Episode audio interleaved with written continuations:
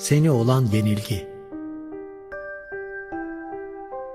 Senin karanlığına kanat vuran yarasalar, başka bir göğe germişler kendilerini. Yürekli savaşçılar olmuşlar. Gemilerini yakmışlar ve silahlarını bilerken kanlarına yansımış gece. Senin sularına inen yırtıcılar ve piçler yani aşk çocukları yanan gemilerin suya yankısı oluyorlarmış. Yaşlı büyücüler söylediler. Çingene çocukların gülleri mor olmadı, aşka bunaltılar onlar getirmediler. Onlara dayanıyorum, yürekli savaşçılara.